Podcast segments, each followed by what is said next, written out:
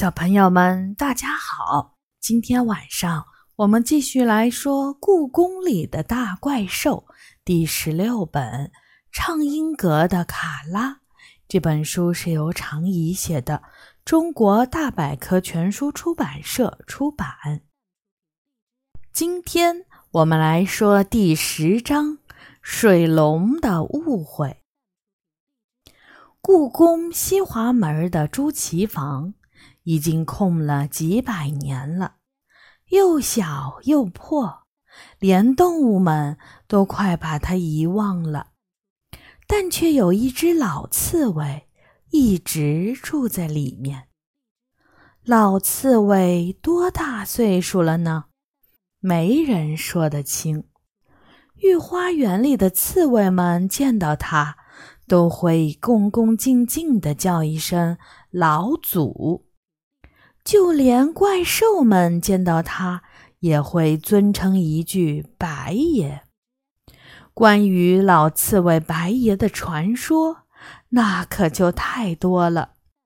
故宫里年龄最大的野猫花婆婆说：“其实白爷早就成精了，是白大仙儿。”怪兽食堂的黄鼠狼家族的族长却说：“白爷是吃了长生不老药的刺猬。”不管孰对孰错，有一件众多周有一件众所周知的事，那就是白爷和一条水龙住在一起。那个怪兽非常神秘。他从来没在故宫里其他地方出现过，也从没有人或者动物见过他。听说他非常害羞，不愿意见人，也不愿意出门但是每隔一段时间，白爷都会去宝相花街上的狐仙集市买二斤上好的松子油，带回去给水龙吃。卖松子油的松鼠老板不止一次向白爷打听水龙的事情，但白爷每次都只是哼哼哈哈的糊弄过去。那天晚上，我在宝象花街上闲逛的时候，正好碰到了白爷来买松子油。白爷又来给水龙买油吗？松鼠老板热情地招呼着：“今天的松子油特别好，您闻闻这味道，香气扑鼻呀！”好啊。给我盛二斤，白爷点点头。二斤够吗？松鼠老板问。足够啦。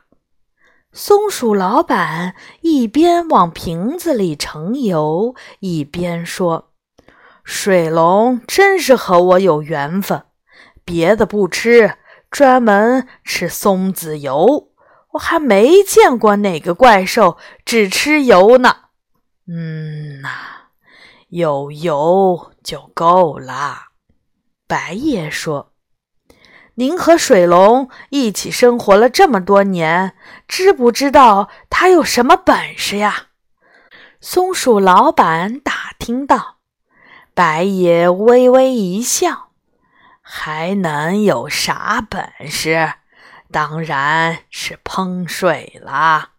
嘿呦，这本事还小啊，都快赶上龙大人啦！松鼠老板恭维道：“哪天您也带水龙出来转转，一天到晚待在小小的朱祁房，憋坏了怎么办？”出来转，白爷笑着摇摇头：“还是算了吧。”说完，他把油瓶子往脖子上一挂，甩到后背上驮着，慢悠悠地离开了狐仙集市。你见过水龙吗？我问斗牛。没见过。斗牛摇摇头：“连你都没见过。”我大吃一惊：“这有什么好奇怪的？我又没去过西华门内的朱祁房。可是作为管理者，你难道不应该去拜访一下水龙吗？”我说：“我可不是什么管理者。”我只是帮大家解决点麻烦而已。斗牛说：“龙大人的原则是尊重怪兽和动物各自的生存方式。比如鼹鼠，谁也没打算把它从泥土里挖出来。如果水龙希望自己像鼹鼠一样不受打扰。”我们为什么非要去打搅它不可呢？虽然你说的有道理，但是你难道不好奇吗？我忍不住问。我也有点好奇，但我不会因为自己的好奇就会去扰乱水龙的生活。斗牛回答。这样对他不公平。我使劲儿点点头。斗牛说的很对，我们不应该因为一时好奇就扰乱别人的生活。从那以后，当有谁提起水龙，虽然我仍然好奇的心里直痒痒，但也不会去多问多想了。直到有一天。老刺猬白爷突然死了，是梨花告诉我这个消息的。他说，白爷是在清晨被一只麻雀先发现的。那时候天还没亮，白爷躺在内金水河边，紧闭着双眼，没有了呼吸。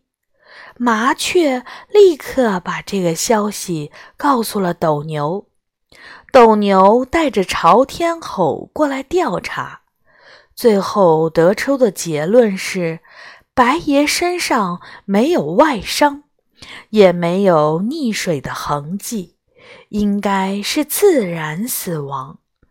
朝天吼还说，白爷有十五六岁了，一般野生的刺猬。顶多能活六七年，白爷算是很长寿了。御花园的刺猬们根据传统，把白爷埋葬在了御花园的花根底下。我问梨花：“为什么不把它埋葬在西华门内的朱祁房？”梨花说：“朱祁房的院子里没有种植物。”刺猬们认为，只有被埋在了树根或者是花根下面的刺猬，来生才不会挨饿。大家都很为白爷伤心。白爷一死，关于他的传说像肥皂泡一样，一个个被戳破了。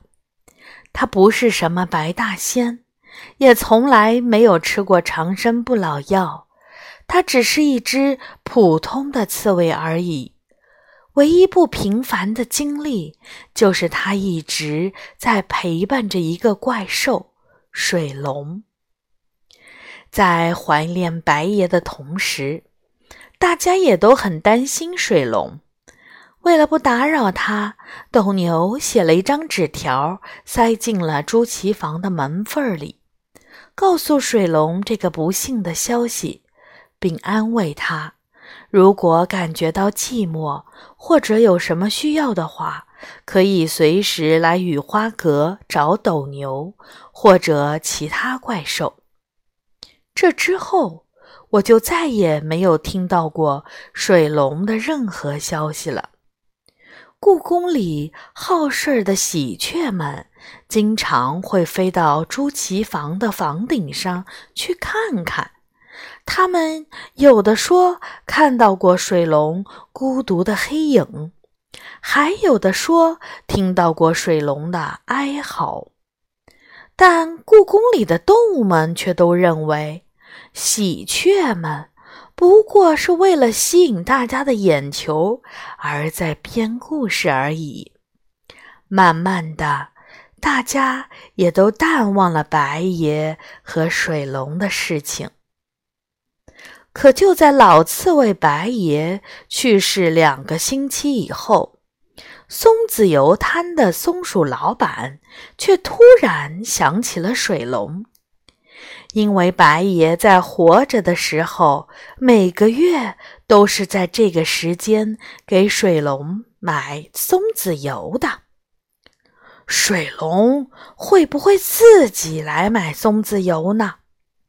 狐仙集市里的摊主们纷纷猜测着。一晚上过去了，狐仙集市上连一个陌生的身影都没有。看来水龙宁愿不吃松子油，也不会迈出朱漆房一步。我却有点担心水龙，本来已经失去了陪伴自己多年的伙伴。现在连爱吃的松子油也吃不上了，他一定非常非常难过吧？于是我找到松鼠老板，买了二斤松子油，放在了朱奇房的大门口，敲了几下门后，就赶紧离开了。我想水龙一定能发现松子油，就算他没听见敲门声。也一定能闻到松子油的香味儿。第二天一早，我在上学的路上特意绕到了朱奇房。让我奇怪的是，松子油仍然好好的摆在大门外，一点儿都没少。难道水龙没发现松子油？我把油瓶盖好，放进书包里。打算等到傍晚的时候再试一次。那天傍晚，天一黑，我就来到了朱奇房。我把松子油放到了大门口，打开了油瓶盖儿，想让香味儿飘得更远一些。然后我用力地敲了一阵门，退到了一面红墙的后面，悄悄在那里等着。我等了足足半个小时，朱奇房的大门一直紧闭着，院子里没有一点动静。这是怎么回事？松鼠老板明明告诉我，白爷曾经说过，要是每月不吃一次松子油，水龙就会生病。那他为什么不出门拿松子油呢？难道他已经病了吗？我在朱漆房门口徘徊了很久，始终没有听到院子里有动静，这让我越来越担心。我想象着一条病龙卧在院子里的某个地方，满怀着尊严，等待着死亡的样子。他的松子油吃完了。却没有力气出门来取新的，没准儿病痛已经让他丧失了听力和嗅觉，导致他根本察觉不到我为他送来了新的松子油。这些想象中的场景让我实在待不住了，我决定去找斗牛帮忙。水龙会不会生病？斗牛笑了。怪兽可不像人类那么容易生病，我这辈子还没生过病呢。那它怎么能不发出一点声音呢？我问。我把松子油都送到大门口了，它都不出来拿。没准儿它只是怕碰到你，才不出来拿。也没准儿。他睡着了，斗牛说：“怪兽可以睡很久，比如龙大人可以一觉睡几百年。”睡着了，我摇摇头，不会的，白爷刚刚去世，他应该很伤心，怎么可能睡着呢？而且白爷说过，水龙要是不吃油就会生病，睡着了还怎么吃呢？如果你真想把松子油送给他，可以把松子油扔进院子里。斗牛出主意说：“如果水龙还醒着，他就可以吃到。可是，要是扔到院子里，我怎么知道他吃还是没吃呢？”我问。“可以让麻雀们从半空中帮你看。”斗牛说：“如果油从院子里消失了。”就说明水龙偷偷吃掉了。如果油一直在院子里没人碰的话，要是那样怎么办？我追问。那么我们就进去看看水龙是不是真的病了。斗牛回答：“好吧，我去试试。”我从妈妈的办公室里找了几个厚实的塑料袋儿。将松子油一层套一层的装在里面，我把塑料袋儿口封紧，隔着宫墙使劲儿扔进了朱祁房的院子里。我听到袋子落地的扑通声，但并不确定塑料袋儿有没有被摔破。第二天早晨，我请一只麻雀去看看，麻雀回来告诉我。装松子油的袋子好好的落在院子里，没有被摔破，但也没有被拿走。等到傍晚，我放学回到了故宫，又找了一只乌鸦去侦查。乌鸦很快就飞回来报告：袋子还在地上，油也还在。呀呀！接下来的两天，鸟儿们。给我带来的都是一样的消息：松子油在院子里原封未动。到了第三天，夜晚刚刚来临，我就找到了斗牛。水龙一定是出事了，我对他大声说：“我们必须去看看他。”好吧，斗牛答应了。我终于走进了朱祁房的大门这其实并不难。斗牛只是轻轻一推，就把门推开了。我在院子里看到了完好无损的松子油，发现了老刺猬白爷挖的地洞和他的小小的食品仓库，却找不到一点点水龙的痕迹。我们找遍了朱奇房里所有的房间，哪怕最小的隔间也没有放过。斗牛还飞到了屋顶上检查了一遍，却依然没有找到任何怪兽生活过的痕迹。难道白爷在吹牛？我怀疑的问。没理由啊，他为什么要吹牛呢？斗牛皱着眉头反问：“也许是为了显示自己是一只与众不同的刺猬？”我猜测道。白爷不是喜欢显摆的性格。斗牛摇了摇头说：“他弯下腰，想好好看看白爷挖的地洞，尾巴却碰到了什么东西。”发出了哐啷一声响，糟糕！不会把什么东西碰坏了吧？斗牛赶紧转过身去看，却愣在了那里。真的碰坏东西了！我凑过去看，你看这是什么字？斗牛指着一个黑乎乎的箱子说：“我打开了手电筒。”手电筒的光亮照在了箱子上面的金色大字。天啊，不会吧！我捂住了嘴。这就是水龙？没错，箱子上清清楚楚写着两个繁体字“水龙”。借着手电筒的光，我仔细打量着眼前的水龙。它长得很像我小时候玩的跷跷板，长长的底座上是用金属制造的箱体，箱体的上面安装有一个大的活塞，活塞上面连接着一根长木棒。应该是用来操纵活塞的。无论是箱体还是活塞，上面都锈迹斑斑，看起来已经经历了漫长的岁月。它是干什么用的？我问斗牛。